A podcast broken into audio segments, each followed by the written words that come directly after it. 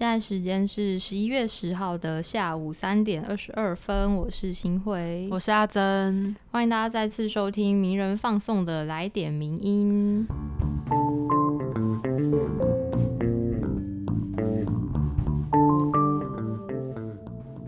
今天要跟大家分享一样是三篇文章，那其中两篇文章呢是今天早上跟中午才刚上线的哦，热腾腾的。这个我真的要讲一下。好，你讲。今天早上就是接到一篇算是跟时事非常相关，稍后会跟大家介绍的稿子。然后，因为我觉得时事相关的事情还是尽早发出，在那个热度上会是扩散效果会比较好。所以我早上就非常的。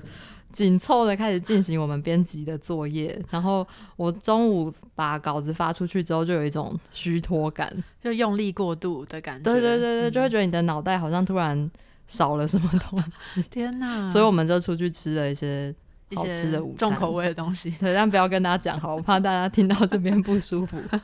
但总之，今天我们为大家献上的都是算是目前本周非常热议的议题吧。是，也是跟时事相关的，就是在十一月九号的时候，台大有一名学生坠楼身亡。对，那当天呢，台大学生心福中心就有寄信给全校学生，然后就是告诉学生说，哎，要如何自我照顾啊，并且提供一些心福中心的相关资讯。嗯，因为它发生的就昨天嘛，对，其实是听说台大现在是期中考周，对，所以学生受到的影响应该会。蛮大的，但学校也是反应很快。对，呃，这位作者他叫做曾立新，是我们之前介绍过关于无照自伤的相关文章的作者。那他就针对这一次的事件写了一篇文章，叫做《如何接住将陨落的生命》，谈自杀防治、心理防护网与心理健康急救。那其实文章里面有提到说，台湾的全国自杀防治中心，其实在两个月前有发布资料说，自杀已经成为台湾青壮年死亡原因的第二名。那最近呢，校园自杀问题也是越来越严重。那对于这些事情，我们可以做什么呢？嗯，他就从一些比较。实质面的应对来讲，有提到英国的普利茅斯大学曾经有发表一份自杀热点防治指引。那他在讲的其实就是在一些所谓的自杀热点的防治工作上，可以采取，比如说可能加强一些防坠的硬体设施啊，或是加上警告标示、紧急通报电话，还有加强监视设备、人力，跟可能要提醒一些临近的人员加强心理急救教育训练。最重要的就是。他有提到一点是管控媒体报道跟曝光，嗯，这个的确是蛮重要的。台湾的媒体对于这些事情的报道，应该也是可以在思考。是，而且尤其是当发生在一些，比如说像这次在台大，哦对，那就会被冠上一些什么高材生、轻生等等，就会在做出不很多可能超乎事实的渲染之类的。对。那其实作者他在这篇文章也有提到一句话，是让我们非常印象深刻的，也觉得他讲的很对。他说，在自杀防治工作中，我们不仅是要期盼这些孩子不要求死，更是要想办法帮助他们继续活下去。哦，大家听到这边可能就会想说，那所以要怎么帮？对，要怎么帮呢？怎么知道要怎么帮呢？对，而且我怎么知道谁需要帮助？对啊，嗯，那他其实就有提到一件事，就是。当你身边也许有一些人，他们是有自杀意念的，有这个念头的人，他们可能经常会做出一些寻死的言语或行动，但其实他认为这其实算是一种求救讯号。诶，言语上的讯号跟行动上的讯讯号，对，例如说，就是可能有人会说，或者是可能在社群媒体上面表达一些心情，说，哦，我觉得。我不想活了，或者是今天好没有希望哦，这种这种讯号，对对，或者说什么啊，大家再见啊，或者是啊，之后不会再给大家添麻烦了，对，这种是言语上的讯号。那行动上讯号就是，例如说他可能会写遗书，或者是把他非常珍贵、心爱的东西送给朋友。嗯，那如果真的是你身边的亲友有出现这样子的言语或行为的话，也许。有的人会觉得哦，这是在讨拍，或者是啊，他说一说就就没事了啦。但其实也许背后有一些他的求救的讯号藏在里面，那这就是可以去参考的其中一个点。那其实听到这句话，就让我想到说，就是嗯有一些说法，他会是觉得哦，诶，这些人他说他不想活了，或者是他今天在呃网络上表达了他很想死的心情，嗯那为什么我们不尊重他的自由意志呢？会有这样子的说法，哦，的确，这样乍听之下还蛮合理的。就逻辑上好像没有到嗯很不通。对，但但是嗯像作者前面有说的这句话，就是我们不仅是期盼他们不要求死，更应该想办法要帮助他们活下去。就也许他有这样的念头没错，但是我自己个人会觉得，应该没有人是你活活在这世界上一出生就是想死的吧？就一定是遇到了什么事情，那也许。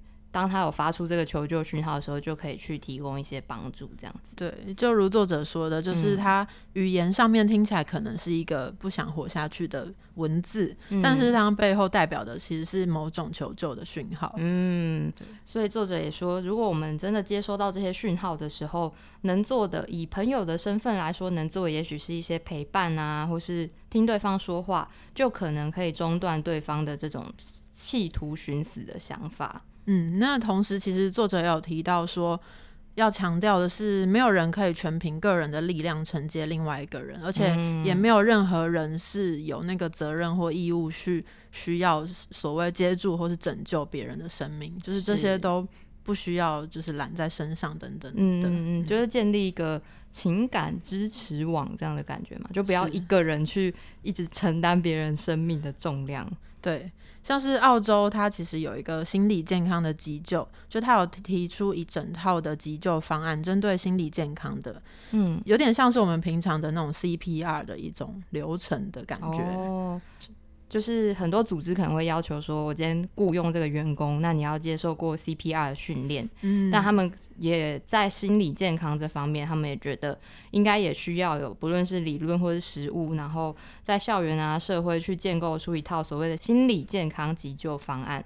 就即使你今天不是心理专业背景，但当你具备这些知识或专业的时候，你也可以在真的有紧急状况的时候去提供一些急救照护。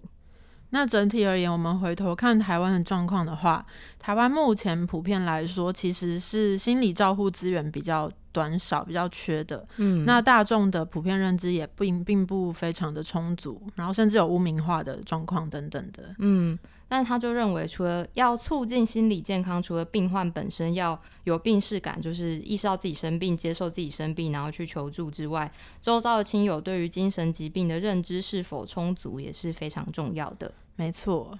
那最近就是换季时间啦，嗯大家如果有任何问题，也可以回去看这篇文章，有更详细的资讯跟说明。对，那我们都会把文章链接放附在节目资讯，大家就可以直接点进去收看全文。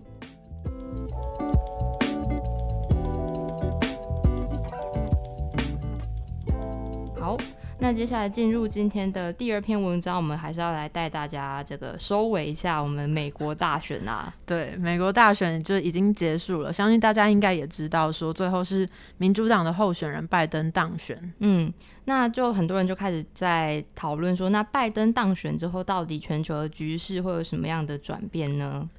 有很多人就会说，哎，拜登是不是有点像奥巴马二点零的感觉呢？哦，所以这篇文章我们今天要介绍的是我们的作者徐子轩，就之前提到有入围卓越新闻对奖、新闻评论奖这位作是者。文文章名称叫做《拜登是奥巴马二点零》？问号面对后川普世界，新任美国总统的外交挑战那可以肯定的是，拜登跟川普的作风是不太一样的。是。像是拜登就比较强调守护自由和民主啊，重视大西洋和亚太盟友，还有他会想要遵守气候变化等等的相关的国际条约，嗯。这些都是比较倾向于就是奥巴马执政时期的留下来的态度，这样。嗯，因为拜登当时也算是奥巴马的副总统嘛，对，对，但是作者又认为，拜登在正式上任之后，应该也不会照单全收当初奥巴马的这些政策，而是他可能会走到一个比较中间的道路。比如说，他可能会调整对伊朗的核协议，然后对朝鲜核谈判的立场。嗯那因为现在美国已经跟他当初当副总统的时候已经不一样了，他提出现在其实是一个所谓的后川普时代。对，所以他一主政就是接任之后，他首要要面对的任务其实还是面对疫情，还有整个美国的经济严重的受到打击，再加上就是美国受到可能民粹主义的影响，现在是非常两极分裂的状态。那包括美国跟国际的关系之间也都是非常不稳定的，所以整体考验上也是蛮多的。好像接上一个烂摊子的感觉，有有种感觉，有烫手山芋。是。那大家最关心的美中关系的部分呢？其实对美国来说，目前最大的外部挑战依然还是中国。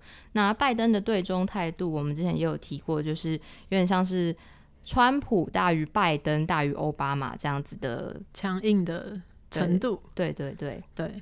那拜登就是比较介于中间啦，像是他在三月的时候就有说过，说他要对付中国滥用国际规则，甚至侵犯人权的最有效策略呢，就是建立美国盟国的统一战线，然后一起对中国施压。那另外，他其实也有批评中国掠夺美国技术跟智慧财产权，这其实就表示拜登会采取比奥巴马更有竞争性的对中战略，也就是。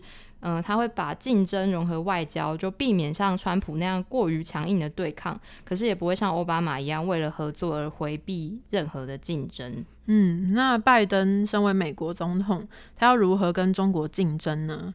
他有说到说，呃，他觉得国内的政策需要有重大的改变，包括就是需要利用产业政策，然后重建制造基地，或者是国家基础设施的现代化等等的，都是很重要的。那这部分的政策呢，就比较倾向于是承继了川普的脱钩策略。哦，我觉得也不是完全推翻川普之前的政策。对。就是走中间路线，就是南瓜两个人的一部分。嗯，听起来好像蛮理想。那在美国的科技优势方面呢？因为这其实也攸关到美国是不是能继续处于领导地位，所以不论是共和党或民主党的人物，都会希望可以联合盟邦来对抗中国。那像拜登就曾经说过，他要跟盟邦的私营企业合作，然后发展五 G 网络。就可以避免中国跟俄国主导数位世界的规则。对，所以总而言之呢，美国接下来会想要对抗竞争者的手段，一个很重要的就是重拾跟民主盟邦的合作，因为之前川普就全部断光光，就是退退出群组。对，呃，但是民主盟邦这些人，他们要跟你合作。说起来很简单，但其实做起来也很难，因为你也要看人家要不要跟你合作。对啊，就是尤其现在国际局势比较混乱，要大家要站在哪一边，其实你也很难说个清楚。对，那总体而言呢，就是作者有提到，接下来明年之后大家可以关注的几个重点。嗯，第一个就是明年拜登上任之后呢，他应该还是要集中火力先处理国内的事务，包括就是疫情啊，然后还有工作机会等等的。那至于对外的国际事务上面呢，疫苗分配可能是一个大家可以观察的重点。包括就是美国是不是会加入 COVAX？COVAX 的我们之前来电民音也有稍微跟大家就是提过，台湾加入 COVAX 的议题。是是是，对。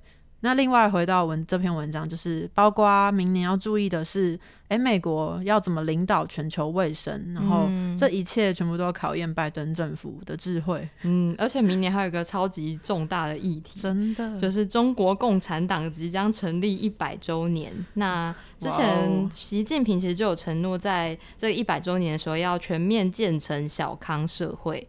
但现在看起来，其实中国离这个小康社会还有一点距离，所以可能共产党会为了凸显攻击，会如何在一些国际啊、军事上去做一些更多积极的行动，再加上南海、台海紧张的局势，还有现在美中贸易关税的问题，都对拜登来说应该都是蛮大的挑战。嗯，怎么有一种？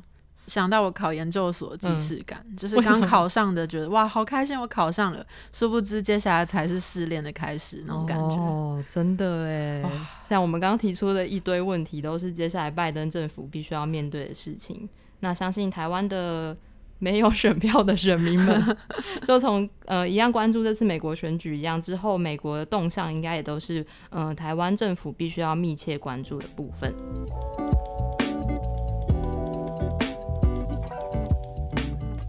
好的，接下来今天最后一篇文章呢，是关于我们的中华职棒台湾大赛哦。哦，就刚结束，不知道大家的心情有没有就是平复下来呢？你是说伤心的还是什么兴奋的？都啊，大家还好吗？对，大家还好吗？今天礼拜二，嗯，在上周十一月八号，哎，上周吗？几天前，上周对了，算十一月八号，就是中华职棒总冠军赛是有今年是由统一师夺冠，听说是魁违七年抱回他们的队史第十冠。对，那今年呢，就是其实是在台中的洲际棒球场举行的，现场也涌入了满场的一万五千六百名观众，嗯，应该也是呈现了今年以来就是呃中华职棒重新有点复苏起来，很多人都开始。回去看棒球或开始看棒球，对，而且因为今年打进冠军赛，等于是目前终止的两支老排球老排球队，对，是我们中信兄弟跟统一师的对决嘛。对，上一次呢，呃，狮象的对决是在二零零八年跟二零零九年，其实就十年以上了，嗯，也是非常精彩的。对，这边要先就是 自首一下，你说我是我们家是。爪迷，你们家是爪迷，对，OK，好，那个同一师的球迷来，可以来抨击我，没有，我现在比较少看，但是我们家是中信兄弟的忠实球迷。哎，你小时候是不是还是兄弟像啊？是啊，是啊，就是从兄弟象时期，那时候还有什么第一金刚，然后成泰 Cobras 这些队，现在都不在了，所以真的看到统一师跟中信兄弟对战，还是会有一种。就是哇，你们还在哦，你们还这么好，真是开心的感觉，嗯，蛮感人的。对啊，那其实我小时候有在看棒球，但我小时候不是看中职，因为那时候王建民、郭宏志他们就是正台湾之光，所以小时候我小时候是半夜起来看美国。大联盟的，嗯嗯，对，但也没有，有点可惜啦，没有 follow 到中职的部分。但现在有在看吧？有，今年因为朋友的关系，也开始重新看中职，嗯，觉得蛮好的。对，而且因为大家都知道，今年就是受疫情影响，所以我们的中华职棒其实很厉害，是今年全世界第一个开打的棒球职业赛，而且现在甚至能做到开放球迷进场，就等于是在今年这个全球运动空窗期的时候占领的一个先机。对，那其实今天要跟大家分享这篇文章，是我们作者陈子轩写的，大概在几个月前，就是刚开打的时候。对，那标题是“疫情开启终止阳明世界的十五分钟后，如何迎接未来”。嗯，这其实是一个蛮大的问题，因为当初就是他们可能在什么 Twitter 上啊，有几百万人在收看，然后当初借由这个 Eleven Sports 的转播，也是就等于。有点像中职的围外宣，对，让很多国外看不到球赛的球迷都开始认识到中华职棒。对，因为那时候台湾是全世界第一个开打的职业赛事，所以受到全世界的关注。那这应该也是第一次台湾的职棒。被全世界这样看，就觉得哎，我们是不是要扬名世界了？对，但就是他要讨论扬名世界之后呢，爆红之后呢？嗯，因为当初这个 Eleven Sports 在转播的时候，是由王云庆跟韦恩两位主播搭档，用英文转播的方式，所以对国外的观众来说会比较好接近。然后再加上可能一些球队的吉祥物啊，例如阿珍很喜欢的，我真的很爱小翔，在这边。就是那个公器私用 表白，对，还有像是会出现在统一师主场的鱼头君，都是让台湾有机会扬名世界的重要角色。对，甚至很多外国媒体也也有对疫情下的终止做过相关的新闻报道。嗯。整体而言，就是今年职棒三十一年，对很多人来说，应该都是蛮特别的一年。嗯，真的诶。但也因为这个偶然的机会呢，就让原本只是以台湾市场为主的中职，就暴露了他们在全球化外宣的不足。对，像这篇文章里面有提到，例如说，呃，中职的官方网站里面，它其实英文讯息是非常不足的。嗯，例如说，呃，提供英语转播的，就是竟然不是官方平台，是那个。民间的，对，是民间的，对。然后就是这篇文章是大概几个月前写的，就是我有后来回去上网看他们的官网有没有有没有稍微调整，对。因为原本的照文章里面写，其实那个英文讯息还有网站的实在不是很友善，对于英文的用户，嗯，对。那我后来看他们是有稍微做一些粗略的改进。但看得出来是有点应急的改进，而不是真的整个好好的有时间的。好好休整的感觉。嗯，对，但真的要好好休整，应该也是需要、大工程啊。真的真的。但再后来，就是这个扬名世界十五分钟之后呢，就当比如说其他国家，韩国职棒也开打啦、那可能。外国观众对于台湾的这种啦啦队文化，或是吉祥物小翔的新鲜感消退之后，中职本身就还是要回到比赛本身的品质，还是会受到比较严格的检验。对，有点像是可能一个小明星或者是小艺人爆红、网红爆红之后，他要如何长久的经营，然后可以继续好好的维持他的声量，就是一个非常需要考验的时候了。嗯，因为像这一次的英语转播可以持续一整季，其实背后还是有来自政府的支援。就算作者他是认为希望政府不要过度介入职业运动的发展，但因为目前疫情的情况特殊，所以由政府买单推动台湾运动是 OK 的。只是他有提出一个淡书，就是毕竟如果我们是在一个烤肉的场合的话，火种点燃的那该添柴火的应该还是烤肉的人，就是还是由中华职棒的联盟四加一个球团才会是这个烤肉的关键。对，就有点羊毛还是出在羊身上的感觉。嗯总归来说，还是要回头看你烤肉的人要怎么处理，对，怎么烤 怎么把它烤好，还是火会灭掉呢？这样。嗯，对，那也刚好在这次就是，虽然总冠军赛已经结束了，但相信今年对球迷啊、球团、球员来说都是很重要的一年，就是看有没有机会可以来做更多的调整。对，那详细的到底要怎么调整呢？其实名人堂有很多运动评论，甚至是嗯关于中职的讨论。那接下来就稍微跟大家介绍几篇比较详细的面向的讨论。嗯例如说，呃，有一篇是他在讲台湾职棒迈向国际的基本功，从正式使用者经验做起。对，这篇呢，就是在讲刚刚有稍微提到的官方网站上面英文界面其实不太友善的问题。嗯对，那或者是呃，这个中职 TV 这个 APP，它应该要如何改善？嗯，就包括对于中文用户，对于非中文的外国用户，其实都不太友善。是，那甚至就也被这篇文章的作者抓到说，他们的官方社群 IG 大概就是好几个，哎，四月初的时候有发文，然后嗯四月中文章在写的时候就没有发文了，就是有点停滞的感觉。哦、然后我有再回头，就是这几天有回去看，有有重新开始经营，不知道是不是因为这篇文章，哦，但总之是有在朝改善的方，向，有在改。善，嗯，那其实前在我们今天介绍陈子轩老师的文章里也有提到，像是可能中职普遍来说比赛时间过长，也一直嗯。对观众来说都是一个蛮大的问题。对，这一次总冠军赛有一场、嗯。打超久，真的、哦，就是六点半左右开始，打到十点多，我就哇好累啊，嗯，真的，因为那时候我刚好有跑去那个南港的广场，嗯就坐在地上吹风吹了四个小时。哦是，好看的，我相信球迷都会支持。只是真的有时候觉得好久哦。嗯，就也许有什么方法可以改善这件事的话，还是要尽量做到。那怎么改善呢？对我们有一篇文章，它就在讨论这件事，叫做“打高投低、弹力球与比赛时间过长，直棒球迷要的是什么？”就是在讨论这件事情了。对，那其中一个可能可以改善的方式就是棒球的弹性系数。嗯，那其实今年中职也有这个问题，然后据说是下半年的时候就有换了不一样的球。那对于就是有有试图想要改善棒那个弹性系数这件事情，嗯，但看来那个比赛时间好像还是没有很大的转变，呃还是可以再再努力一下啦。对，所以相关的问题呢，其实这篇文章有借鉴日本职棒的，嗯，详细大家可以去看文章。对，那其他相关的，比如说职棒的讨论啊，球球员薪资、畜生球的法律问题、观众黑名单问题，还有转播，那其实都是各位运动迷应该都非常关心的议题，我们都有相关的文章介绍。